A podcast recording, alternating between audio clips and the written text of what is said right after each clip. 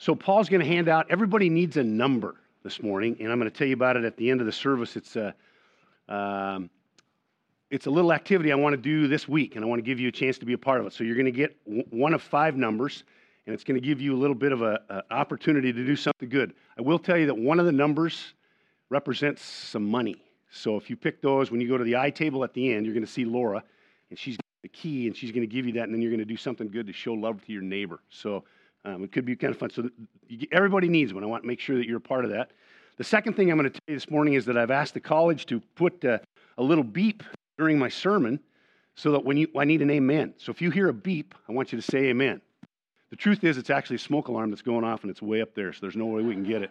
I just thought it might be kind of fun if you heard it and you said amen. I was at a conference last week and there was a, some, some guys that were just awesome. I think I told you some, some of you this, but were so alive when the speaker would talk. And they were African American, and they would say things like, You go, you go on. And, and it was just, it's a bunch of preachers sitting in a room, and we're all stuff shirted people. And I went to him and I said, That is, that's so much fun. I said, Could you come to Mountain View one week and just kind of get us going a little bit? Because there are Sundays when I look and I go, Hey, it'd be good for an amen. And, you know, a couple of you go, Amen, you know, because you're, cause you're afraid. So, anyway, if you want to say amen when you hear the beep, I'm okay with that, but uh, there's really nothing we can do. The, uh, the fire alarm's going to go off. We're working through a, uh, a series that I've really enjoyed called Overcomers. And one of the things, and, and, as you're getting your numbers, I'll just kind of give you a little bit of uh, introduction. But one of the things that I like about the concept of overcoming means that, that Christ knows in your life and mine that there are certain times when we just need to hear that promise that we can overcome whatever we're facing.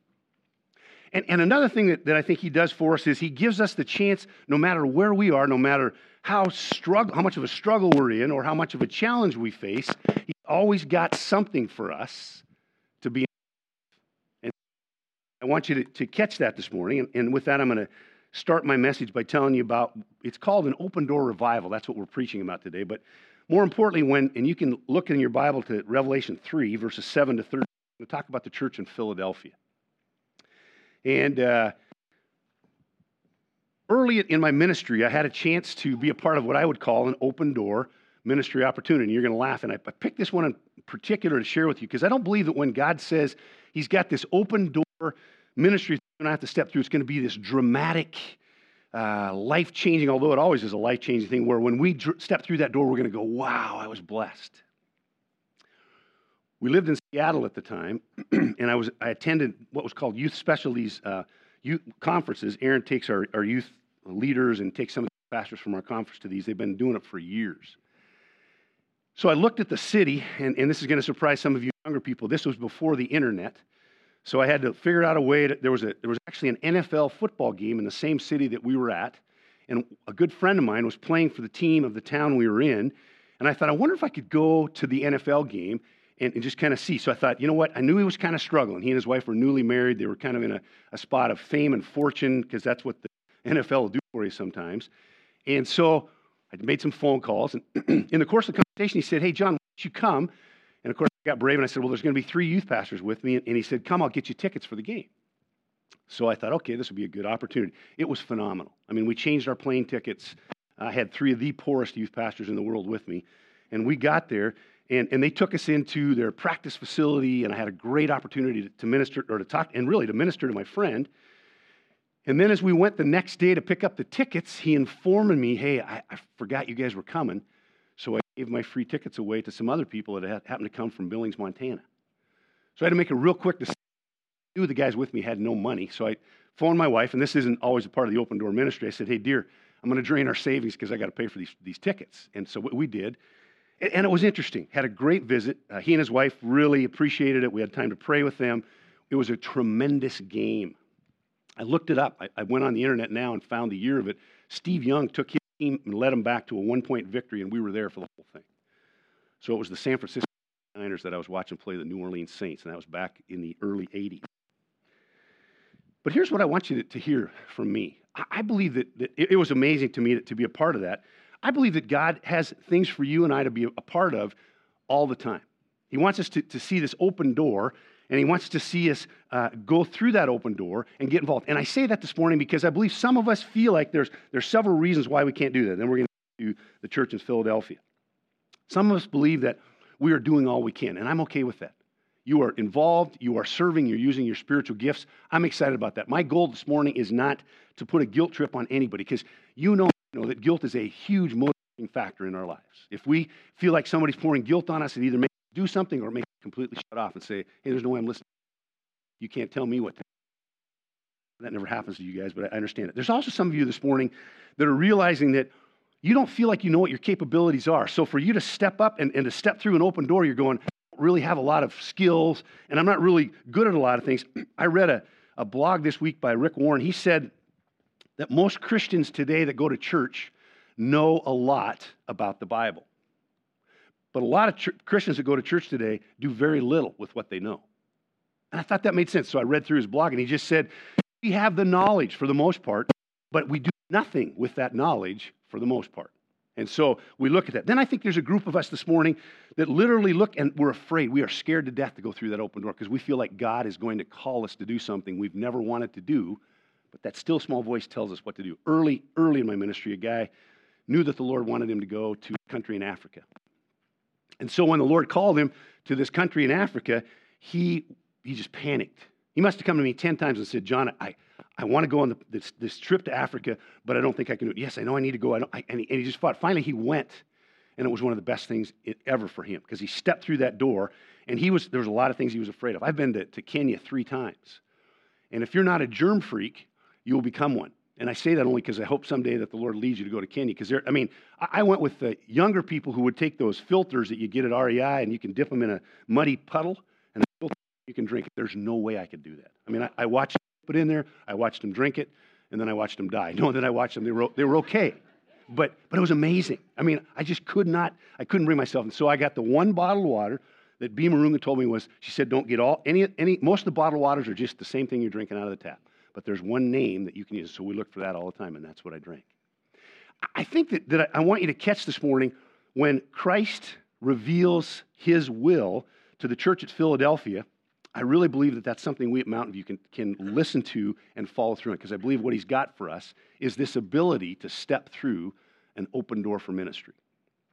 And, and if we had time this morning, I would go through our congregation and I would let you share some of the ways that you've seen him bless you through stepping through an open. And, and the blessings were incredible. But I also think that some of you might, in a moment of honesty, share and say, There was a time when I really felt like God directly shared with me to go through a door and I chose not to. And ever since then, I've wondered because I feel like I've maybe missed an opportunity. And, and that's what I want you to hear this morning. I want you to kind of catch this, this idea that as he talks to, uh, talks to us, he realizes that he tells us to step through that open door, to be a part of a ministry that he's designed for us. Our strength is low, our perspective is focused, it may be small, and we're weary, but as we stay true to his message, he says, I've got this open door that I want you to go through. Philadelphia, the sixth church in Revelation, gives, gives us a message from God. He, he sent it to a group of believers who find themselves in a setting that seems like it's determined or it's destined to be a slow moving church that's just getting the job done for the Lord. And he gives them this open door ministry, an opportunity to share the message of Christ to their world. If you have your Bibles, follow with me. I did purposely didn't put it on the screen this morning. I want you to read along with me chapter 3, verses 7 to 13. So if you've got on your phone or whatever. It's the church in Philadelphia. And we will start with verse 7. says this To the angel of the church in Philadelphia, write, These are the words of him who is holy and true, who holds the key of David. What he opens, no one can shut, and when he shuts, no one can open. I know your deeds. We've learned that through studying the letters. See, I have placed before you an open door that no one can shut. I know that you have little strength, yet you have kept my word and have not denied my name. I will make those who are of the synagogue of Satan, who claim to be Jews, though they are not, but are liars, I will make them come and fall down at your feet and acknowledge that I have loved you. Since you have kept my command to endure patiently, I will also keep you from the door of trial, for the hour of trial, that is going to come upon the whole world to test those who live on the earth. Verse 11 I'm coming soon. Hold on to what you have so that no one will take your crown. Him who overcomes, I will make a pillar in the temple of my God. Never again will he leave it. I will write on him the name of my God and the name of the city of my God, the new Jerusalem, which is coming down out of heaven from my God, and I will also write on him my new name. He who has an ear, let him hear what the Spirit says to the churches. What impresses me about Jesus is he's so personal with you and me. And he writes these letters to the seven churches in Revelation. And when he writes to the, the people, he writes to them in a very personal way. He knows us, He knew them. And as he shares that, he begins to, to point out all the things that are going on. And, and, and in our lives, there are times when God points out to me just some things that, that I know He knows about me. It's through other people. It, it's just amazing to me. And, and sometimes it's good, and sometimes it's not so good. So you need to listen to both. He says three things here this morning to the believers. He says, I know, I am, and I will. So the first one you see, uh, the, the, first point here is uh, I know, which we, find, we heard in the eighth verse of Revelation. He says, I know your capabilities, I know your priorities, and I know my plan for you. He knows all things. He knows about the church, He knows each individual, their thoughts, their words, their deeds, their city, and their enemy. And so when Christ says to me through the inspiration of the Holy Spirit in His Word that everything I face will not overwhelm me, I believe that because He knows who I am. He knows all things. The city, Philadelphia, Lydia Church or Lydia City, founded by this guy's name was Attalus II, Philadelphia. The king was so named by his devotion to his brother Eumenes, thus the title Philadelphia, the city of brotherly love. And we've heard that from the Philadelphia we have here in the States nestled under, under Mount Thomas on a broad, lowly, and easily defended hill. It was also a place where, the way I found it in one commentary, was disastrously seismic. A San Andreas type fault earthquake hit in AD 17, and it destroyed this city completely. And when they rebuilt it, people were so afraid that, that uh, they stayed out of the city in fear. They lived outside of the walls of the city because they just didn't want this earthquake to take them down.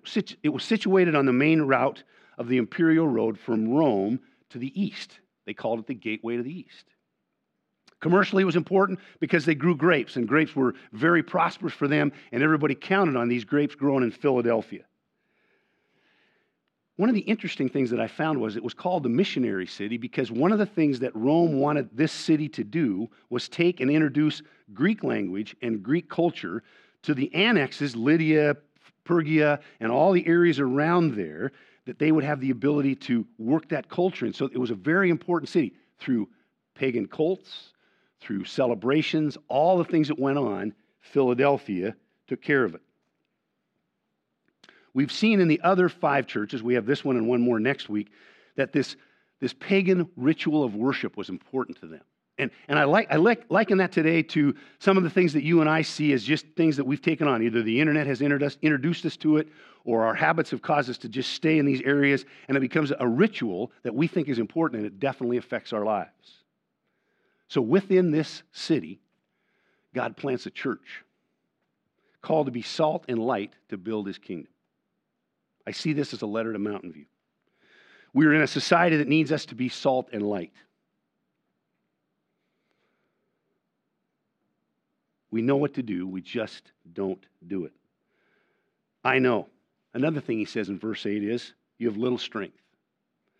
It's not much of a church. No one would have looked into the Philadelphian church and said, Hey, this is the conclusion that this is a, an happening church. In fact, Swindoll, and it says it on my, he, he says it's not great in size or influence. She was small potatoes compared to other churches. That's a uh, typical Swindoll phrase.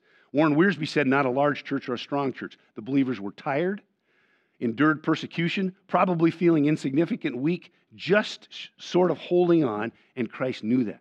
He saw this group of people, this faithful group of people, and he said, I know you're hanging in there, and I want to talk to you. He said, I know your priorities. Next slide, you're true to his word. To the best of their ability, they were doing what God had called them to do. They were true to his name. They were Christians in thought, words, deeds. Christ called them his own. They were true to his cause. They patiently endured through trials because of their obedience to him. The synagogue of Satan, he, he, you heard that phrase in, the, in this chapter, in this third chapter. Uh, Jews who lied about their walk with God. They rejected Christ and they persecuted the true believers. So there may be people around you and I that aren't following Christ's principles and they're persecuting us. And some of us maybe have never experienced persecution because we've allowed ourselves to slip into an area where we, we avoid all the confrontation. And everything that we know God's challenging us to do, we just kind of ignore. And so we, we slide into a routine where we do the things that make us feel the best. He said, I know his plan. I know he had a plan for us. He said, I've placed before you an open door. So Christ sees this little city, the gateway to the east, the missionary city to be used to spread the Greek culture and language. He sets before them the open door to build his kingdom in a big way. And I like to think about that church, and I like to say to myself, you think they just jumped up and said, Man, I cannot wait to get involved in this open door. It's exactly what I want to do. I want to be a part of it. No, I'm sure that they, in their weariness and in their struggles and in everything that they were, were going through, they probably said, Lord, we, we just don't know if we can do that. Christ knew exactly what they needed to hear. I believe He knows what we need to hear this morning. And I believe He knows that, that we need to hear Him say, I am. And that's the next passage that he gives to us that I, I want to. He talks about holy, which is hagios, separation from ordinary. Christ wants them to, to know as he sets them before them an open door for ministry, he is separate from the ordinary. He's not like anybody else. And when he says, I am, as they realize who he is, they say, you know what, I want to follow you. True. Alethinos, not counterfeit. One who cannot lie. If you're deciding this morning whether or not to fully commit to Jesus Christ, remember that he himself was unable to lie. And so when he says that, he tells us that his truth, it makes difference, it makes the difference that nobody else can claim in all of the world. I am the Messiah, he said. Trust me. He said, I'm sovereign, despot, supreme universal authority, the Greek word said. I'm an open door that no one can shut. And then he goes too far and says, and the ones that I shut, no one can open. This small group is being asked to step through his open door, and he will provide for them. Reminds me of some biblical illustrations. One of them I think about is Jericho. Remember the story of Jericho and how the, the band of the Israelites marched around the outside of the walls of Jericho. This, this band of people had to figure out a way to step through an open door, and the way that they defeated the enemy was they listened to what he said, and at the end of the seventh time, they blew their trumpets, and the walls fell over. Are there walls in your life this morning that, are, that you are not allowing anything to come in or to go out by? And God's saying to you, I have this open door opportunity. Gideon. Gideon was a, a, a great warrior, and he stepped out into battle and he saw many, many people out there, many, many enemies ready to defeat. And what did God do? He sent him to a brook twice. And he finally had them kneel down, and as they drank from the brook, he noticed there was two ways to do it because he looked for the best warriors. And if you think about this, those who put their mouth in the stream, he dismissed. And those who cupped their hand and put it to their mouth because they were alert for the enemy, he kept. And it took him down from thousands to 300. I was there when I went to the Holy Land two years ago. And we had a chance to kneel. And I remember, I remember what it was doing, and I remembered to, to use my hand because I knew the story of the Bibles because they were taking pictures. So there were some guys that were drinking right out of it, and I listened to one guy go, "You're not going." Because in his story he remembers you, you, and it was, it was amazing. It was just an amazing experience. You almost it was kind of a holy place. I, I, I, encourage you if you ever get a chance to go on a holy land tour to do it. There was david and goliath. You know the story. David steps up looks at a whole army of people that are afraid of goliath. Did you see the guy dunk over Taco Fall last night in the nba all-star game? Taco Fall 7-6 and the final dunk the guy jumped over him and dunked it. That's pretty impressive okay? I'd never try to dunk jump over because Taco wouldn't let me but David steps up and he sees this big giant who's saying, You're, you're dogs, and he's calling them all out. And he says, You know what? My God is big enough. And here's an open opportunity to go through. He doesn't even wear the armor. For one reason, it doesn't fit, but it encumbers him. And he takes a stone and he goes through that opportunity, that door of opportunity. If you and I are going to determine what it is that God wants us to do by the immense part of what that, that opportunity is. In other words, if it's something that you think is way too big, I think of those three biblical illustrations. If you judge it by something that seems to be insignificant, I look at, at all the times when people who did little insignificant things, like the usher who encouraged uh, Billy Graham not to leave a revival meeting. He caught him as they were walking out the door and said, Would you stay? And Billy gave his life to Christ that night. A little insignificant 12 year old boy. So if you've determined that it's got to be something amazing when God gives you that door to step through, then, then I want to pray for you. But if you're willing this morning to say, Lord, I want to be ready to go through that open door, it, it doesn't matter. And that's what I like about the church in Philadelphia. It doesn't matter the size or the significance. It matters that we are able to say, God, you do in and through me what you want to do. But the people needed promises. So he goes on to say, I will. I will protect you. I will rescue you. I will honor you. The first thing he says, he will protect us, he says, I'll take care of your enemies. He tells them he knows what they're struggling with. He knows what you and I are struggling with this morning. And he will protect us. He knows that there are people that we need in our lives. He, he brings them into our lives that we, we count on. I know for a fact that there are times when I'm discouraged that the Lord has provided for me my wife who says, John, you got to see the big picture. And that is huge to me. That's how the Lord protects me. There are people who step in and step up and say, I want to go through this open door. And as I go through this open door, God's gifted me this way with spiritual gifts that says that will say, you know what, I'm stepping up to protect you. And that's what he's telling us. I will rescue you from immediate Roman persecution, he says, and I will not let you be overwhelmed. 1 Corinthians 10 13. He says to you and me that everything we face will not overwhelm us. How many times this week did you feel on the verge of being overwhelmed? Was it work? Was it a family situation? Was it a habit? Was it something that you knew that, that you were just struggling with? His word tells me this morning because he says, I am holy, I am true, and I will, I, I will be with you. But he said, I will be there. I am. I will protect you, I'll rescue I will honor you. You take care of my work, he says, I'll take care of your battles. He said, I will honor you, I will make you a pillar. A pillar marked by himself in his kingdom, secure, unshakable, strong, and stable. So, if you're worried this morning and you're on shaky ground and you've got things going on in your life, the first thing you need to do is you need to say, Christ, come into my heart and my life. I want to see this open door, this ministry opportunity that you've given me. What's your open door this morning? To me, theologically, it, it, says to me that, that what God is asking us to do through His Son Jesus and the presence and the power of the Holy Spirit in our society today is to stand true on His truth. And it almost sounds funny, but it, it makes a lot of sense. You and I are facing so many decisions that, the, that society is telling us to do. They want us to feel good. And they tell us that in order to feel good, that we need to ignore some of the truths and the promises that Christ has given to us that, are, that have been true for the ages. And so what happens is, rather than take a stand, we're afraid that if we do, we're going to get called out. And, and, or some of us will get so upset that when we take that stand, we say it in such a way that, that it turns all of our, our friends and relatives off but some of us have decided, okay, I will change my theology because somebody in my family has changed theirs, and I want, I want to make sure that they feel okay around me.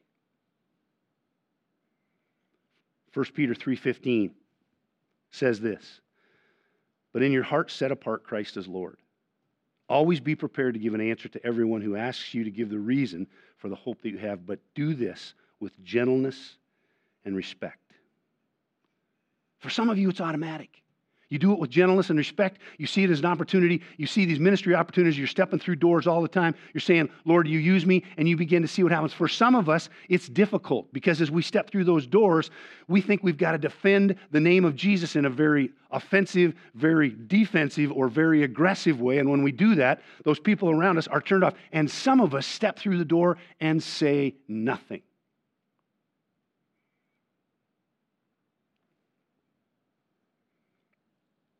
We're also supposed to be true to his name. We're supposed to be true to his name. He, he tells us in, in uh, as we think about this, we are to be uh, true to his name. And I put this his word challenges us to hold captive every thought. 2 Corinthians 10 5 tells us that. But I liked Philippians 2, and I, I want to read these verses to you 9 through 11 this morning because it, it helps us as we're true to his name. Here's what he says Paul writes, Therefore, God exalted him to the highest place and gave him the name that is above every name, that at the name of Jesus every knee should bow, in heaven and on earth and under the earth, and every tongue confess that Jesus Christ is Lord to the glory of God the Father. I wish the smoke alarm would go off right now. I haven't even heard it yet, have you? No. See, we, we got it to shut down rats. I wanted a few amens. I can't think of a better passage to cover how we feel about Christ. He's the name above every name.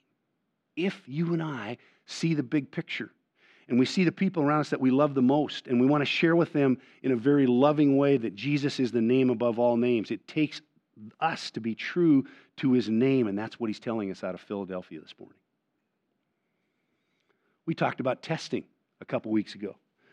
Whatever we believe, the teachings that we hear, we're to test them against the Word of God and against His truth. And as we test those teachings and those spirits, we begin to discover that maybe some of the things that we follow and some of the things that we stand for aren't right. Or maybe there's one that's such a big part of a blind spot we have in our lives that we don't discover it. And, and we need somebody quietly saying to us, John, are you aware that what you're doing is in direct contradiction to God's will for your life?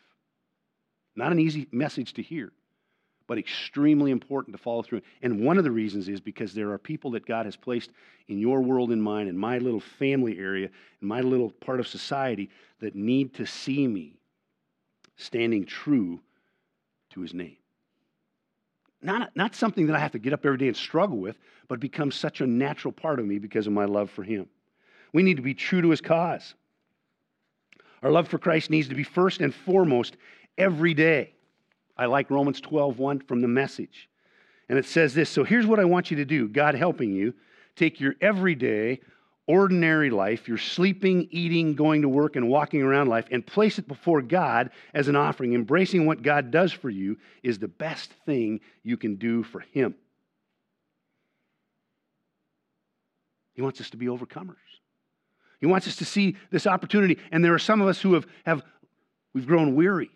Like the church in Philadelphia, we are, we are small, we're tired, we're trying to do the right things. We've got kids in different ages, we've got situations, we've got friends that are forcing us to do things, telling us to do things, and he tells us we're to be overcomers to step through that, that door of ministry.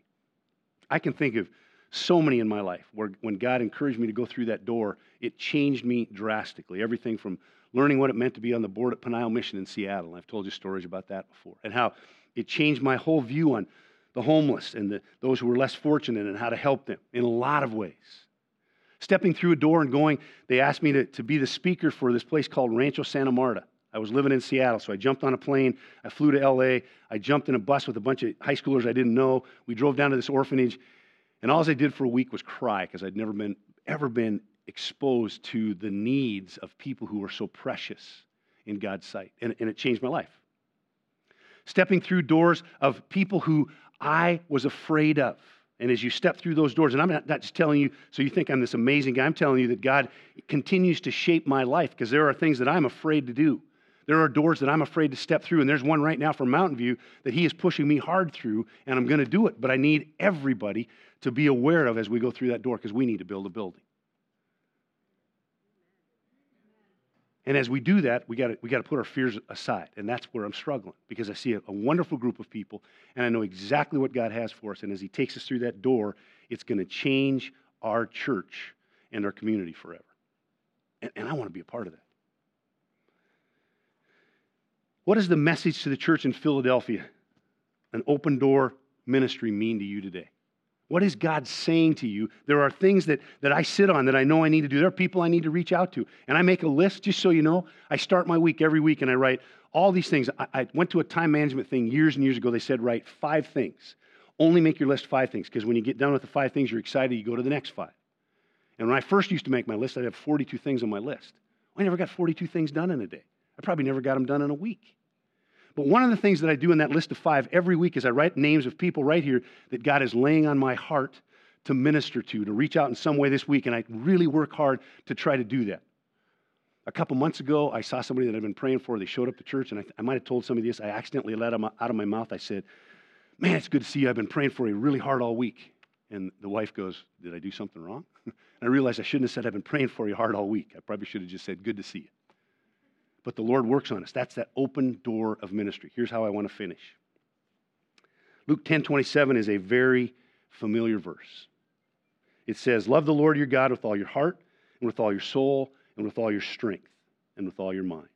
And love your neighbor as yourself. I'm going to ask you this morning to do me a favor, and I want to hear about it. you have a number in your hand.